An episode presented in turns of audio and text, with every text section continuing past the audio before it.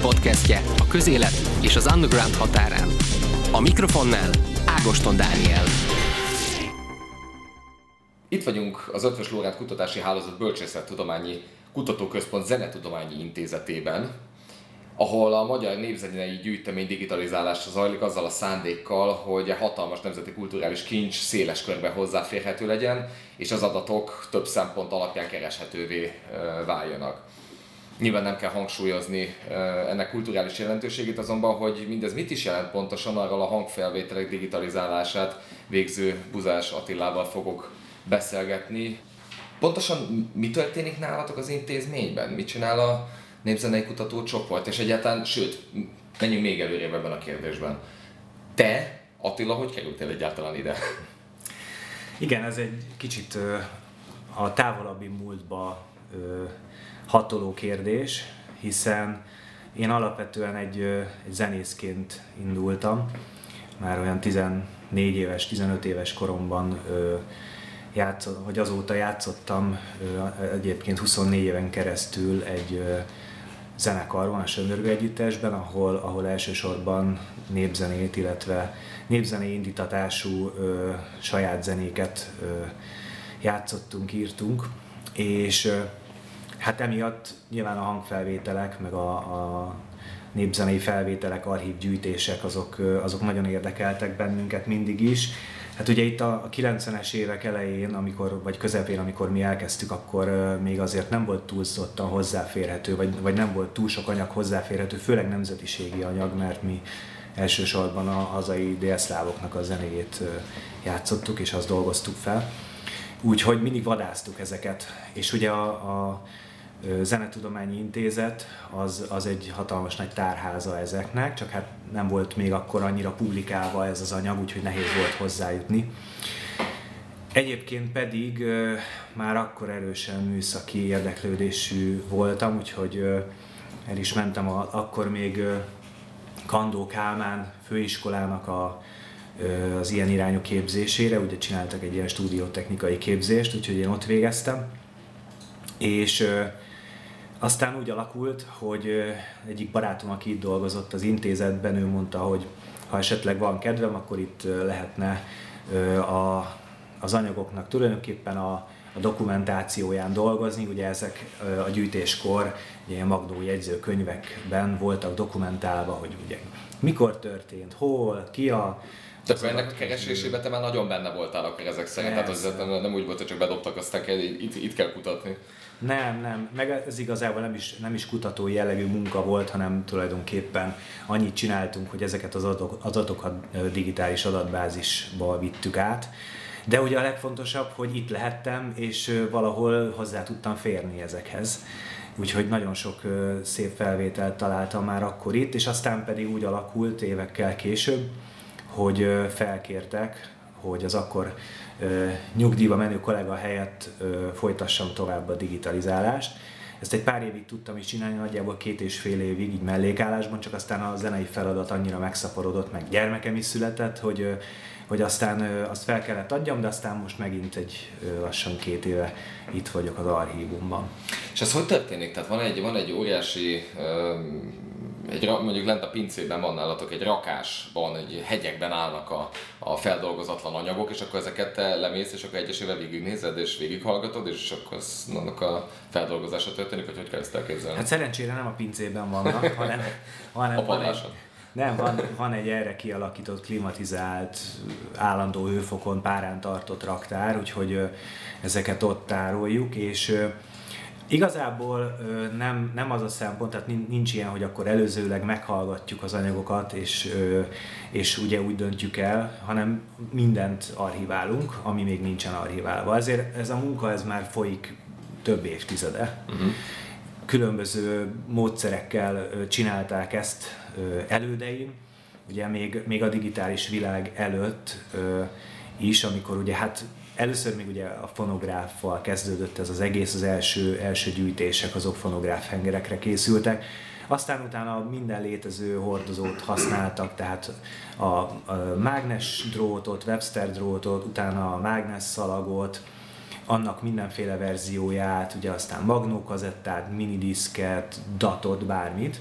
És ugye mindig próbáltak arra törekedni, hogy nyilván ne, ne csak az archív példány maradjon, mert egyrészt kellett a kutatóknak is hallgatni, és hát archív példányt meg ugye nem ö, szabad ö, csak úgy nyúzni, hanem, hanem ebből másolatokat kell készíteni.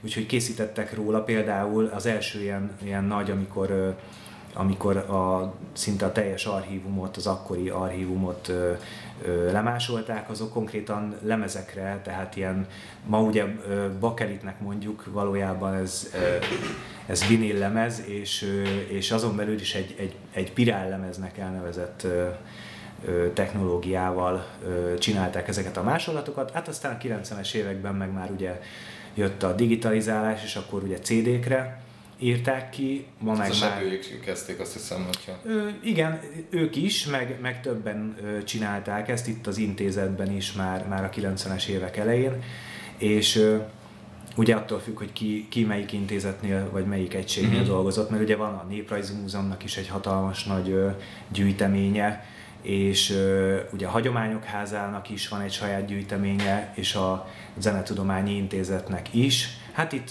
most nagyon 6000 pár száz szalagnál tartunk, számolatlan mennyiségű kazetta, amit, amit még, még ránk vár. Most elsősorban ugye azt, azt nézzük, hogy például az alap nagy egység, ugye, ami a ZTI MG egység, az, aznak minden, minden egyes darabja digitalizálva. Uh-huh. És uh, mit jelent pontosan, tehát hogy, hogy zajlik ennek a munkának a folyamata, a digitalizálás például? Tehát gondolom most már mindent uh, digitalizálni próbáltok, gondolom erre van egy, egy uh, online felület, vagy egy felhő, ahova ezeket felrakjátok, és, uh, de hogy ezeket csak ott tároljátok, vagy ennek van uh, Nem, fizikai hát a... hordozója is? A fizikai hordozók azok mindenképp megmaradnak, tehát uh-huh. hogy azok tovább maradnak a raktárban. Ugye most már nagyjából a 80-as éveknél tartunk, gyűjtéseknél, mert ugye itt már gyakorlatilag, ahogy mondtam, a század előttől elkezdve ö, ö, vannak anyagok, és egy csomó olyan gyűjtemény van, ami ö, utólag kerül be, tehát még ez, ez szaporodik ez az állomány folyamatosan. És most eljutottunk odáig, hogy már nagyjából azokat, mert ugye nem, nem feltétlenül ez volt a szempont, hogy mindent időrendben kell, hanem volt egy ilyen fontossági sorrend, ugye nézték az állagát is, meg hogy milyen, milyen felvételek vannak rajta, és akkor itt-ott maradtak pár 10-100 szalagnyi uh, hiányok. Bocs, azt hogy azonosítjátok be egyébként, hogy mi honnan való, hogyha ezek ilyen nem kronológiai sorrendben kerülnek elő? Hát van, van erről gyűjtési dokumentáció. Ja, aha, aha, Tehát van egy, van egy nagy magnó jegyzőkönyv, abban benne van, hogy, hogy melyik felvétel hol készült, meg stb. És minden egyes felvételhez, vagy minden egyes tekercshez, vagy ami a hordozón van, van egy külön jegyzőkönyv, amit a gyűjtők készítettek a gyűjtéskor. Uh-huh, uh-huh. És akkor az, az megvan ugye így adatként, vagy dokumentálva, és akkor abból látjuk, hogy, hogy akkor mi, mi van, és úgy tudjuk felállítani a sorrendet. És most már azért elég jól állunk, úgyhogy de hát amint mondtam, mindig kerülnek be új, új anyagok a gyűjteménybe is. És akkor mi történik, hogyha, tehát, tehát hogyha ha ez csak előkerül valahonnan egy, egy anyag, akkor annak az azonosítása mondjuk ez, ez hogy kell elképzelni, hogy előkerül mondjuk egy olyan felvétel, ami nem tudom, valaki valami lomtalanításnál, vagy, vagy, vagy ennek milyen... Hát ez egy nehéz, nehéz kérdés. Hát ilyenkor ugye itt vannak a kutatók, akik akik meg tudják állapítani. Nyilván... Nem, ez hasonlóképpen működhet egyébként, mint az elveszettnek itt Picasso festmények a, a falból. Így van, tehát hogy ma, hogyha például a zenei anyagról van szó, akkor, akkor elég egyértelműen be lehet azonosítani, hogy mondjuk melyik tájegységről, vagy falu szinten honnan, ö, hol készült a gyűjtés. Általában azt is, hogy kik játszhatták, nagy mm. valószínűséggel. És hát maguk a felvételek azért úgy készülnek, hogy magán a felvételen is ö, bemondják azt, hogy a főbb adatokat, tehát hogy, hogy hol készült, mikor, ki a gyűjtő, kik, kik az adatközlők, uh-huh. és egyenként bemutatkoznak névvel, korral, meg születési helyel, szóval általában könnyű ilyen szempontból a beazonosítás, meg hát ritkán van az, hogy, hogy ilyen anyag kerül be. Tehát általában úgy kerülnek be anyagok, hogy mondjuk egy, egy gyűjtő azt mondja, hogy akkor ő ezt most ide leadja a gyűjteménybe, mert nála otthon van dobozokban, de azt szeretné, hogy, hogy ez kutatható és publikus legyen, és akkor itt leltárba vesszük, és ugye ő is azért nagy valószínűséggel dokumentálta a saját Aha. felvételeit. És akkor ti milyen anyagokkal dolgoztok? Mert a, amellett, hogy, hogy, hogy nyilván ezek hanganyagok, de itt a beszélgetés előtt mondtad, hogy, hogy itt a néptáncosokkal is együtt dolgoztok, tehát itt videó anyagok is ö, kerülnek elő. Így van, hát vannak ugye nagyon sok filmfel, filmfelvétel van az archívumban, amik ugye még rendes celluloid szalagra készült felvételek, vannak aztán mágnes szalagos felvételek is, meg aztán ugye ez folyamatos munka, ez a gyűjtőmunka, úgyhogy a legutóbbi technológiákig, a digitális adatrögzítésig mindent használnak. És nagyon sokszor van ugye az, hogy egy filmfelvételnél ugye külön vették a hangot is, uh-huh. úgyhogy ez valójában ez a, ez a két gyűjtemény, ez nagyjából összetartozik, csak ugye van, amelyik csak, csak hanganyag, ritkán van olyan, hogy csak filmanyag hang nélkül, de azért, azért az esetek döntő többségében olyan filmanyag van, amihez, amihez hangfelvétel is tartozik. Mondtad már nagyjából, hogy milyen eszközöket használtok, de, de hogy ez, ez ténylegesen, hogy néz ki, kérdezem azért, mert itt ülünk a, egy fonográf mellett, egy eredeti fonográf mellett, ami talán tudni vélhető, hogy, hogy vagy Bartóké volt, vagy Kodáé. Ezek hogy, tehát hogy, hogy kerül fel egy fonográfról mondjuk egy felhőbe a, a, egy hanganyag például? Hát ez is egy, ez is egy hosszú és jól átgondolt folyamat, meg nagyon sokan ö, beletettek ebbe munkát. Ugye a fonográf, hogyha innen indulunk ki, azt úgy kell elképzelni, többféle van, vannak ö, egyszerűbb szerkezetek is, de egy ilyen eredeti Edison fonográf, ami itt van nálunk, ez nagyjából úgy néz ki, mint egy ilyen régi varrógép. Tehát egy ilyen szép fadobozban van, leszethető, leszethető tetővel, az volt ugye ennek a nagy előnye, hogy ehhez semmiféle áramforrása nem volt szükség, hiszen az egész teljesen mechanikusan működött. Maga a hangrögzítés is egy ilyen mechanikai eljárás. Ugye ez, ez egy olyan szerkezet, ami meghajt egy ilyen hengert, és egy tű pedig ugye belekarcolta azokat a, a hang ö, jeleket, vagy hát a, a hangból átalakított mechanikai jeleket, amiket aztán utána visszajátszva ugye hang, hangá lehetett újra alakítani. Hát ez volt az első hangrögzítési mód. És hát persze itt még ugye nincs meg akkor a kapcsolódás, hiszen ezt többszörösen át kell ilyenkor alakítani ahhoz, hogy utána mondjuk egy felhőben vagy egy interneten hozzáférhető legyen a, az érdeklődők számára. Tehát, hogy először ugye ebből lett egy kis átalakítás, hogy, hogy egy mágneses hangszedővel elektromos jel jöjjön ki belőle. Aztán azt az elektromos jelet, azt ugye digitalizálni kell, szintén egy eszközzel, és akkor onnan már ugye el lehet menteni, mint digitális adatot, és akkor onnan pedig fel lehet használni ö, bárhogy. Ugye ezt, ezt csináljuk mindennel, tehát hogy a dokumentumokkal is ugye befotózzuk, vagy beszkenneljük, és, és utána tesszük így ilyen módon digitálisan hozzáférhető, vagy a, hozzáférhetővé, vagy a filmanyaggal is.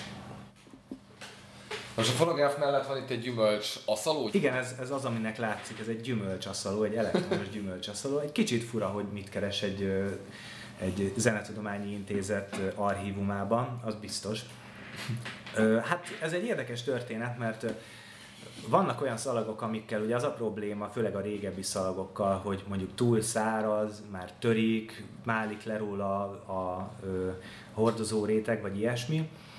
És vannak az olyan anyagok, amik később készültek a 80-as években, amik már, amikor már a gyűjtők hozzájutottak jó minőségű AKFA, BASF, Sony, mindenféle ugye ilyen márkás nyugati szalaghoz, és hát azt gondolhatnánk, hogy fú, ezek szuper állapotban vannak. Szembesültünk azzal a problémával, hogy ezeket a legnehezebb lejátszani, mert kenődik le róla az anyag. Nem tudtuk, hogy miért van ez, és hát úgy is voltunk vele, hogy ezeket így kerülgettük, és akkor úgy néha, néha valaki felbátorodott, és akkor mindenféle módszerrel megpróbált ezeket digitalizálni, folyamatosan megállni, törölgetni a fejet, amit összeken, és akkor már nem jó a hangminőség, meg az egész magnónak a, az ilyen szalagtovábbító részét mindig le kellett mosogatni. Ez egy nagyon-nagyon nehéz munka volt, és nem is sikerült tökéletesen, nyilván nem is sikerülhetett. És akkor jött egy nagyon jó tipp egy zseniális szakembertől, Hamar Gábortól, aki, aki mondta, hogy hát semmi, ezt ki kell sütni. És akkor először így néztem rá, hogy most ezt jó, jól értettem, hogy azt mondtad, hogy ki kell sütni? Persze, süssem ki. De mondom, de mi, hogy? Hát mondjuk sütőben. De mondom, de nem, nem, nem vihetek haza egy, vagy, vagy egyen hozzak be ide egy sütőt, és rakjam be a sütőbe az archív anyagot. És mondta, hogy ja persze, hát ilyen 60 fokon mondjuk egy ilyen 5-6 órát, 7 órát ö, melegíted, és akkor visszaalakul az, a, a, az, az ilyen polimer anyag, ami ugye ilyenkor ö, elkezd porlani, és akkor egy darabig jó ezt tökéletesen le tudod játszani. És aztán gondolkodtam ezen a hónapokig, hogy hm, lehet, hogy ki kéne valamin próbálni, ami mondjuk egy üres szalagon vagy ilyesmin. És aztán addig-addig, hogy mondta, hogy ezt meg lehet csinálni egy ilyen gyümölcsaszalóval is. Úgyhogy beszereztünk egy ilyet, kipróbáltuk, először nagyon óvatosan, és aztán meg egyre bátrabban, és kiderült, hogy tényleg működik ez a dolog. Úgyhogy nagyon megörültünk neki, és aztán utána egy másik ö, információ is érkezett, mert ugye még mindig nem tudtuk, hogy ez miért van ez a jelenség. Elmeséltem egy ö, kedves barátomnak, egy ö, brit zenésznek, aki egyébként a World Music Expo-nak az egyik ilyen alapítója, és régóta már sokszor dolgoztunk együtt, és nagy barátságban vagyunk. Itt volt Budapesten nemrég, és mondtam neki ezt a dolgot. Mondta, hogy ja persze, hát ők is így szokták, így sütögetik. De hogy tudom hogy miért van ez? Hát mondom, nem, miért? És mondja, hogy hát a bálnák miatt. És akkor megint így voltam vele, hogy hát angolul beszélgetünk, mondom, biztos valamit félreértek, hogy bálnák. Bá, bálnák? Igen, bálnák, de hogy miért? A 80-as években betiltották a bálnavadászatot, ugye szinte a világ összes óceánjain, és volt, van egy olyan összetevője ezeknek a, a szalaggyártásán, amit használtak, ami a bálnának valamelyik nem tudom, alkatrészéből volt, és ugye ez nem, nem állt rendelkezés, ezért ki kellett váltani valami új, anyag, új anyaggal, és amiről kiderült, hogy 20-25 év múlva ugye elkezd így szétmenni, akkor ezt még nem tudták, úgyhogy a bálnák miatt a probléma, és a, sütő pedig megoldja ezt a dolgot. és mekkora apparátus kell egy ekkora archívum gondol, gondozásához?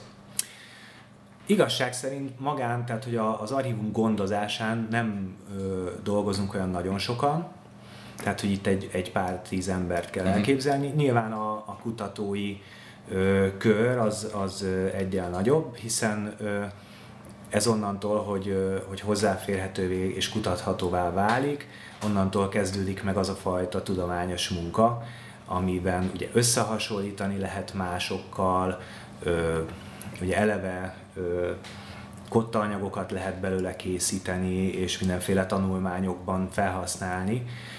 Úgyhogy ö, valójában az archívumhoz magához olyan túl sok ember nem kell, inkább, inkább az kell, hogy egy ilyen kis ö,